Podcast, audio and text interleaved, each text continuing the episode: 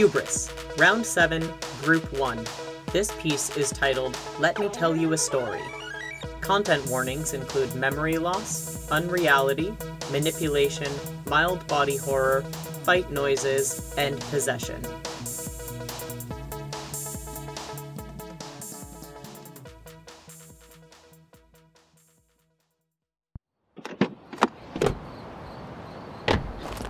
Thanks for coming with me on this trip, Whitney. Of course, babe. I've always wanted to come to Egypt, and you're always raving about this friend of yours from grad school. I'm excited to meet him. He's excited to meet you too. Said he was looking forward to getting an anthropologist's thought on some of his theories about this thing. It's too bad he couldn't make it to the wedding last year, though. Yeah, he's had his poor head stuck in this research for almost 2 years now. I was surprised when his number popped up on my phone. He's been pretty off-grid for a good few months. I'm still not sure he hasn't been wasting his time out here. That side? What's that? The radio. I think I heard it cut out. Just a sec.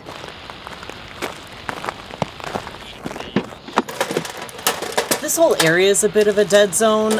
I wouldn't worry. Well, shit, if it isn't Dr. Trevor Collins himself. In the flesh. Bring it in. Hey, Mike, I can't get this to work. Can you come take a look to see if I'm missing something? Radios are pretty unreliable out here because of all the dust storms.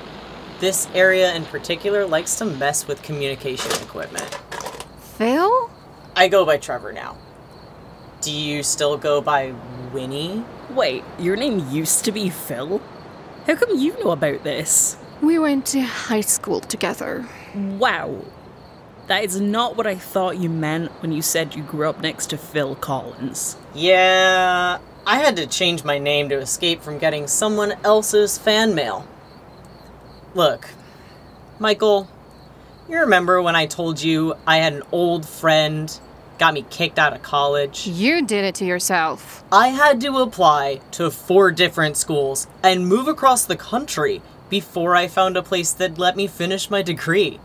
I had to change my name to get published because you ruined my reputation. Wait, Trevor is the one who damaged all those artifacts you told me about. He's always been self-centered, even as a kid. Well, I guess this means the introductions aren't necessary. Listen, do you have any comms equipment that actually works out here? We were supposed to contact the university once we found you. No, I don't appreciate distractions while I'm working. I go into the city once a week to upload my reports. Still playing Indiana Jones then? I'd love a drink. Let's go get settled and we can find a way to contact the university in the morning. No, I really want to find an area with reception. I can take the RV and find you again once I send a message off. You shouldn't wander after dark here. There have been a lot of dust storms recently, and if you get turned around, we won't be able to find you until morning. Besides, it might be out here. Have you seen it? You know he wouldn't remember if he had. And that thing probably doesn't actually exist. If you'd seen what I have since I got here, you might think differently. I'll tell you all about my experiences and the research I've been conducting once we get back to the camp. Great. Looking forward to it.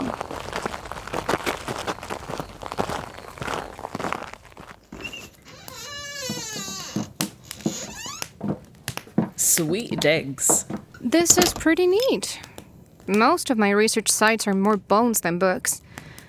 Looks like you might have found your Library of Alexandria after all. That always was the difference between us, Whitney. You like to dig in the dirt and lift with your back. I prefer to dig through the minds of philosophers and lift their stories out of the tombs. So, what have you discovered about this monster? Michael, do you remember when I was researching my postdoctorate and kept finding dead-end references? Just whole periods of lost information? Yeah, you were convinced that this monster had something to do with it. There's a pattern. All throughout history, in different times, across different cultures and places, something indescribable popping up where large stores of information are amassed. A description of something indescribable? Well, you study cultures and their histories. Surely you've come across this phenomenon, too. Sure, plenty of cultures have stories about monsters and demons, but couldn't you just chuck that out to the mythology of humanity?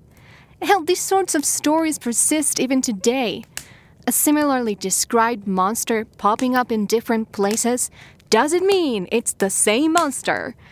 Cultural borrowing has carried myths and legends far and wide for centuries. Yes, but how many civilizations spread across the continents have these similar descriptions of a monster that can't be described?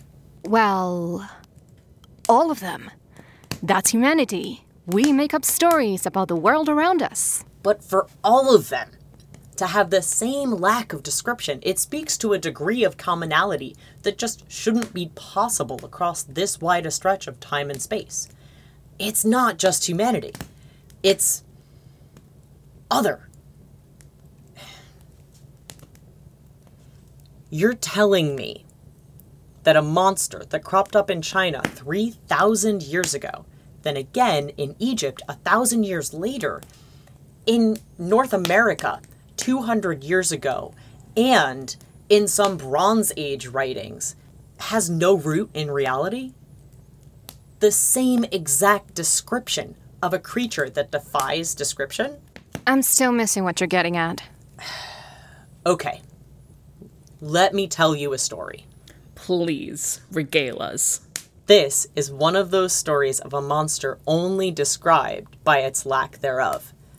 In 14th century writings, I've found there is a discussion of a creature that moved through the shadows that nobody could see.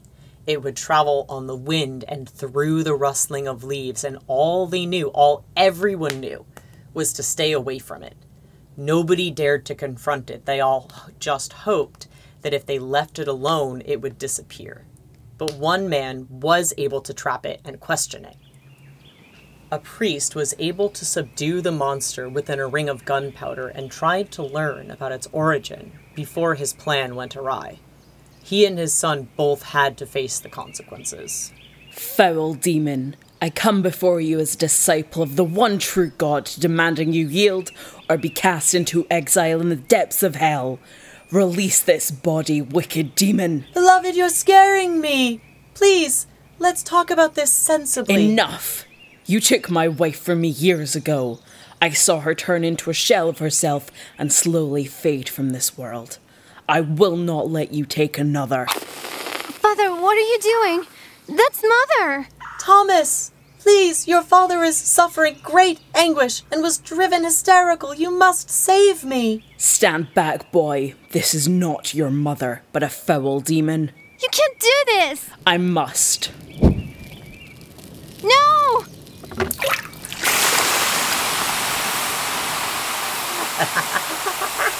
Thomas, what have you done?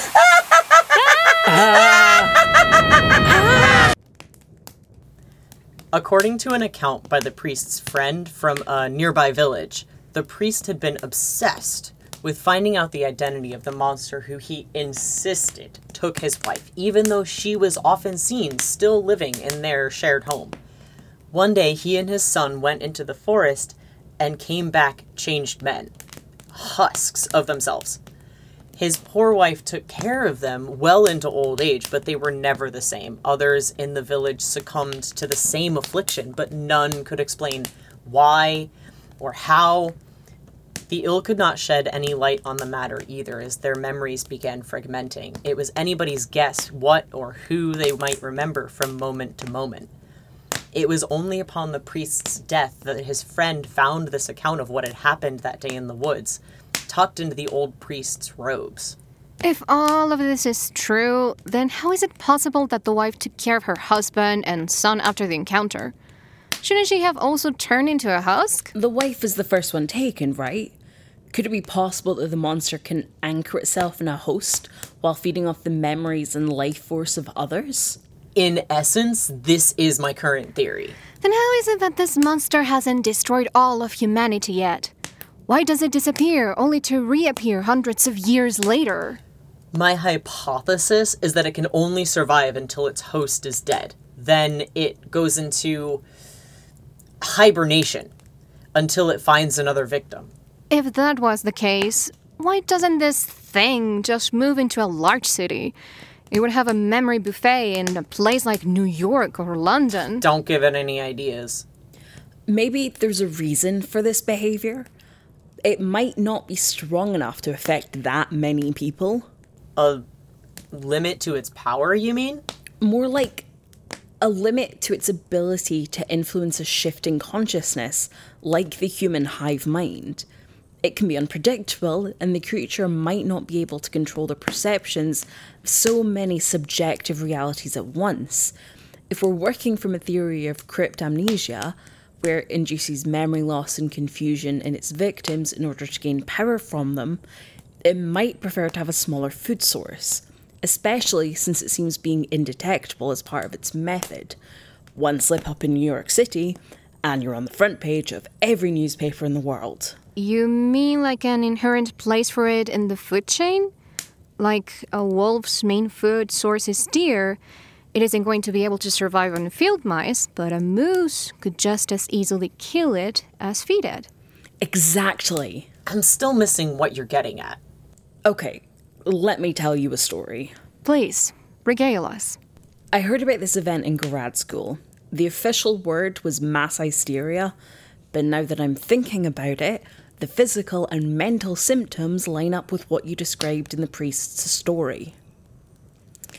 About 30 years ago, Hong Kong was struck by a mysterious illness that started seemingly overnight and almost destroyed an entire quadrant of the city. Those affected reported memory loss, varying degrees of ashen skin, and unexpected weight loss. The event eventually reached a fever pitch. Riots broke out, seemingly targeting one person. This way! He went this way! We've got to find him before he gets away again. Or manages to take any more memories from us. I think I saw him go this way! It's you. What? No, you can't... Of course it's not me. Don't you remember? I remember it's you.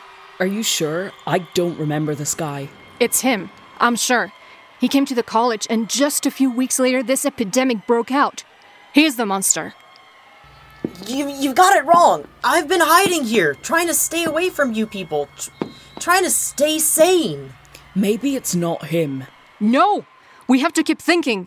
Keep remembering what he looks like. If you falter, then I might too. We have to stop this. Get him.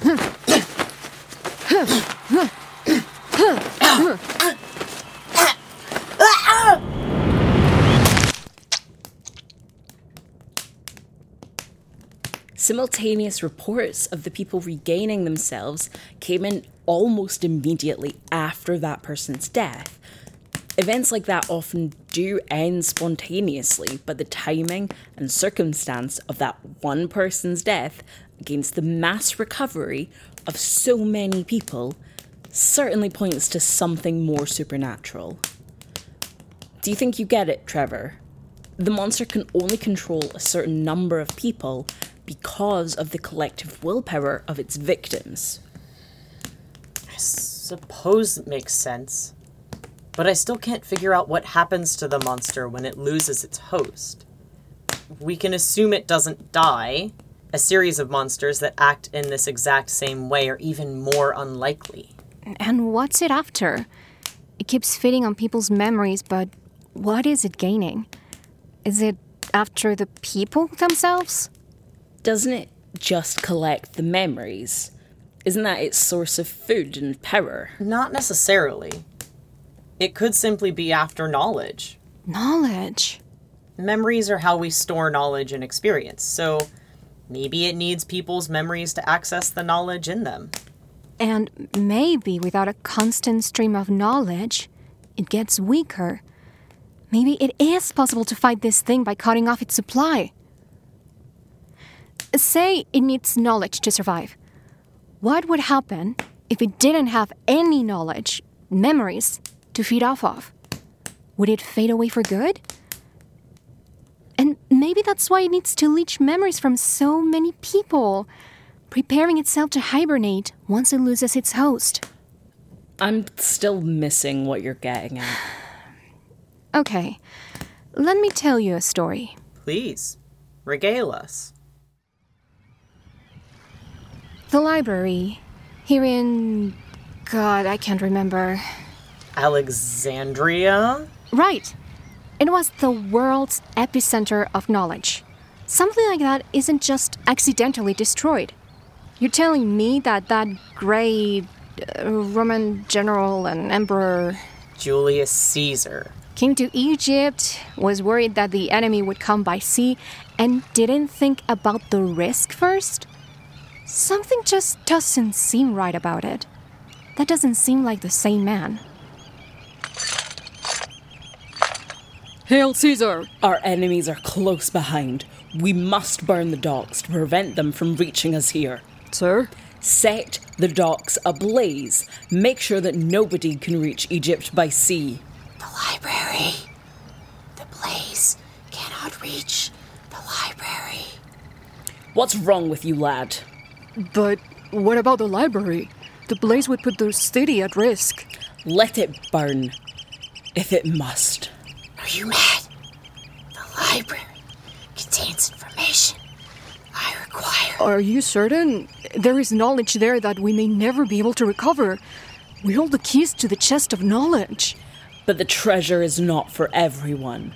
If we cannot protect it, we must destroy it. Yes, my liege. Now.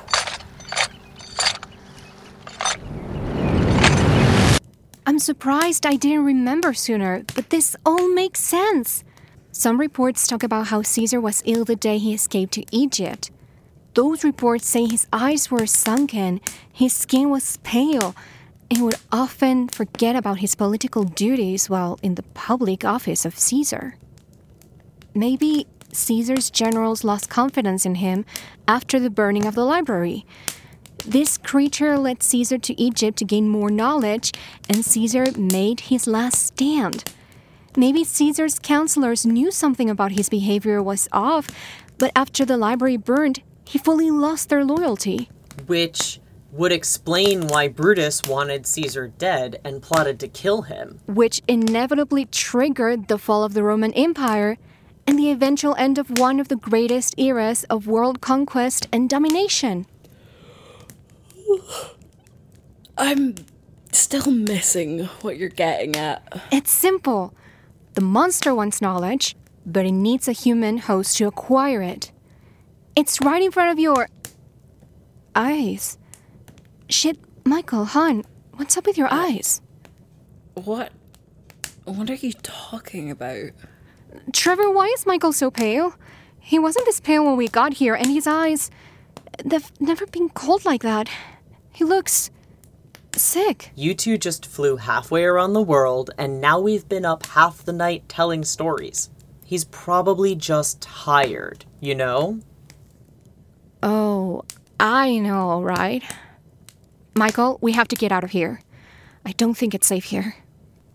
I'm still missing what you're getting at. Okay, let me tell you... No! Look, it's been real, Trevor. I hope you get what you came here for. But Michael and I really need to get out of here.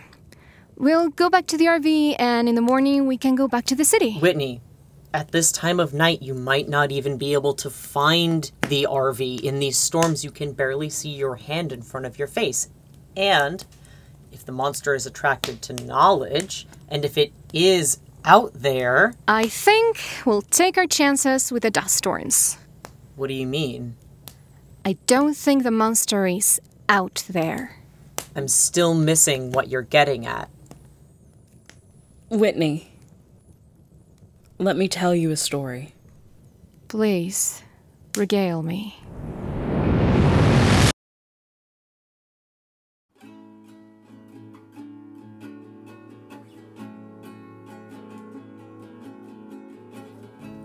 This episode was written by Ken Aponacorly and Milo Jordan Baum and edited by Nico Goldstein. It was directed by Minali Venkatesh with dialogue editing and sound design by Ted Hevner. The transcript was done by Kylan. The production of this episode was coordinated by Milo Jordan Baum. Michael Fisher, Priest, Rioter 2, and Julius Caesar were played by Emmett Moon. Whitney Jones Fisher, Thomas, Rioter 1, and Caesar's General were played by Sophie Borjón. Trevor Collins, Priest's Wife, Rioter 3, and the Whispering Monster were played by Milo Jordan Baum.